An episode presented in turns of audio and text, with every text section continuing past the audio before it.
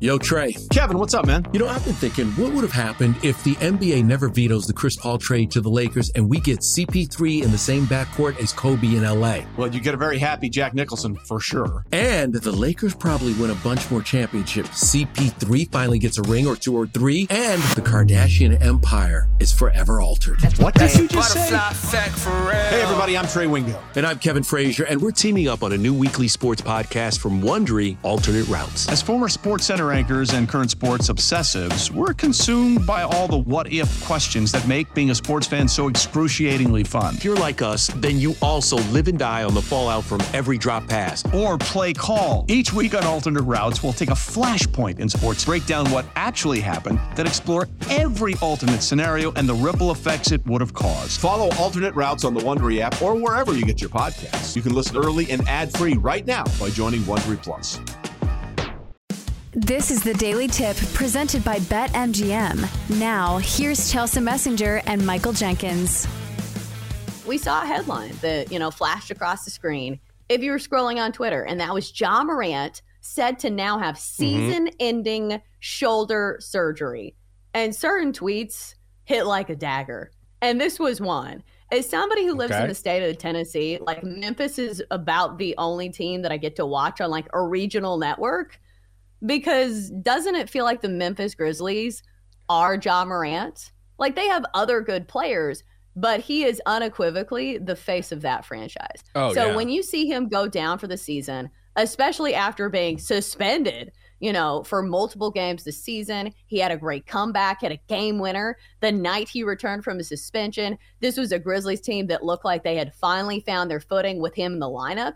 So now that he's out, like, what do the Grizzlies have to root for? This feels like if any team loses mm-hmm. a star player, this has to be one of the worst ones to lose their star player. Oh, yeah. The Grizzlies are Ja Morant. And just remember how bad they were before he got into the lineup. Not only were they fadeable against the spread, they were just a bad basketball team. And now he's done. Steven Adams is out for the year. This is just going to be a lost season for Memphis. And they were they were beyond respectable. He only played nine games. Mm-hmm. They were six and three with him. So clearly you add someone like that to the lineup, one of the premier superstars in the NBA, it changes the complexion of your team. And now what do the Grizz have? Nothing. And also, I think that's one of those things where you have to wonder how this is going to affect them mentally, whether their motivation will stay in place. Because even when they were losing early in the season, when Ja was was serving his suspension, you thought, okay, well, at some point we get Ja back. At some point we get Ja back, and now they know they're not getting him back. I mean, Lord, lost season. Matt just put this in the chat, but he's right. At this point, you're looking for a draft pick. Uh, added to the list of Tennessee teams because this is how you feel as a Tennessee Titans fan. It's wild because I just read an article on the Grizzlies. I think it was not yesterday, but the day before that. About okay. the headline was this I don't like to jinx anything, but I'm saying you should keep watching. That was Jaren Jackson Jr.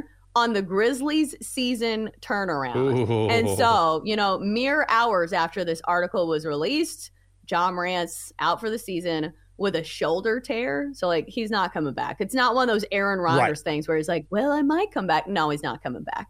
Uh, I did think it was very Ja Morant of him, the tweet that he mm-hmm. posted in response to this. It was very eloquent, very long, you know, very long winded. It just said, damn dog. That's all he posted. Did you see this? wow. Ja Morant, you're, you're a master of the written word. Damn, dog. And I probably got retweeted 10,000 times. Ja Morant once again bringing it. Damn, dog. Yeah, they're cooked. They got nothing. They got nothing this season. They're going to be a fade candidate the rest of the year, just like they were for a long time early on for the first 25 games of the season. Then we got a bit of a respite. Memphis became a team you might want to look at differently, and now they're going to revert back to where they were. Okay, so conventional knowledge would say, okay, if the Grizzlies are playing, do we just fade them? Because we do have a chance tonight. The Grizzlies on the road mm-hmm. at the Mavericks, and the Mavericks laying eight and a half points, total of 234 and a half in this one. So, Jenks, we just talked about Ja Morant being the face of the franchise, what he does for that team, the fact that he is not only a good player, but also the point guard who is, you know, running the offense and everything offensively funnels through him. So, when you see him go down and when you see how high the hopes were for the team before this injury, Yeah. do we just take the Mavericks here, laying the eight and a half? I think so. You want to see how the Grizzlies respond, which I don't think will be well.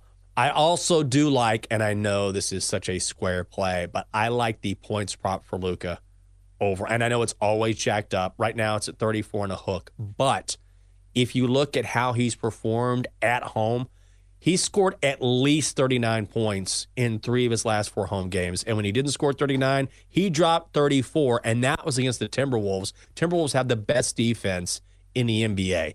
The Grizzlies defense not nearly that good. So I think with Ja Morant out of the lineup, you're talking about a letdown for the Grizzlies, even defensively. Luka has continued to hit at a high rate at home recently. I'm actually going to go over 34 and a half, as square as it may seem. I think the only sabotage factor for that one, because I do agree with you, Luka's having a great season, one of the NBA's top point scorers right now, Yeah. is if this is a blowout, which it possibly could be. You, the only thing that kills props, you know, or the, the thing that kills props the most Yeah. is blowouts. Because if, you know, this game is a blowout, Luka's not going to play the whole game. So I think, you know, tread carefully when it comes to player props in games that have high lines. So I'm just going to take Dallas minus eight and a half. Uh, it feels All like a Dallas team that usually you don't want to trust at home. Remember, that was the metric last year is they didn't cover at home. But this year, pretty middling, nine and nine ATS at home.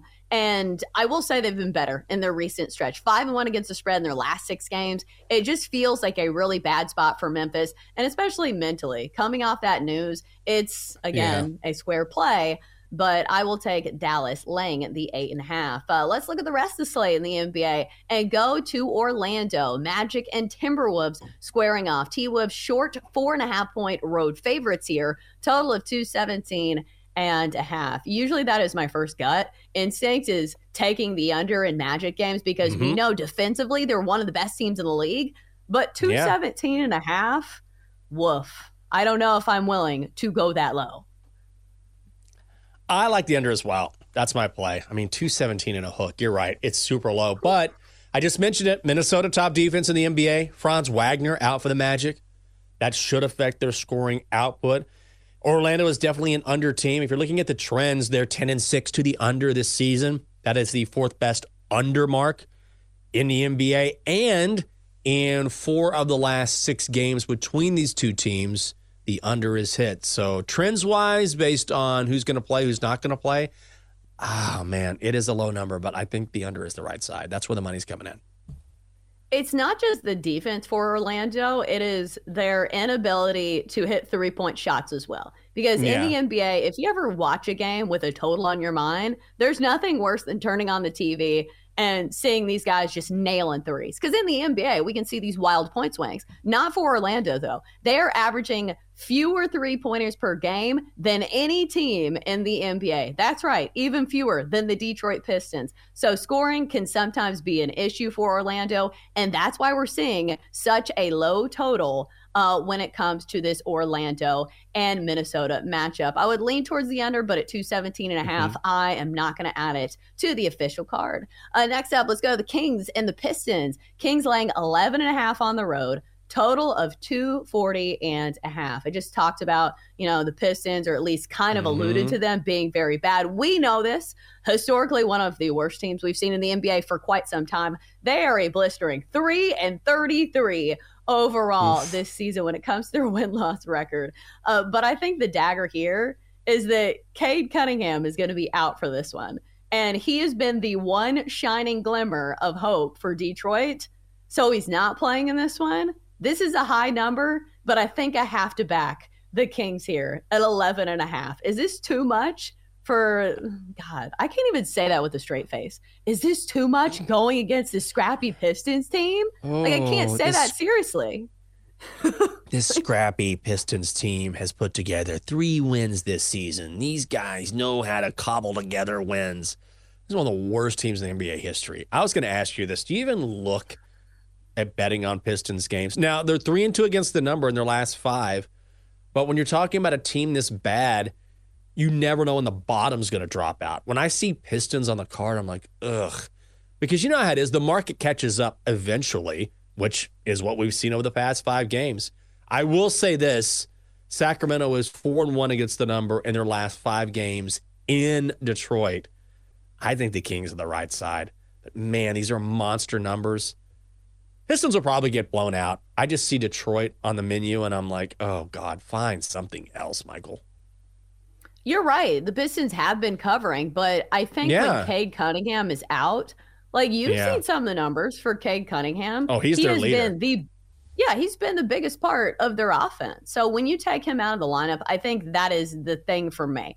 Uh, when you have somebody who, you know, two of his last three games, like obviously got hurt against the Nuggets, but against the Warriors and the Jazz, he had 61 points over those two games. So uh, maybe the Pistons, you can believe in them when they are fully healthy, but without their best player, that's a no from me, dog. I will take the Kings, uh, laying the 11 and a half. So we've got a couple other games uh, on the slate. Start with the Trailblazers and the Knicks. Knicks laying 11 and a half, total of 226 and a half.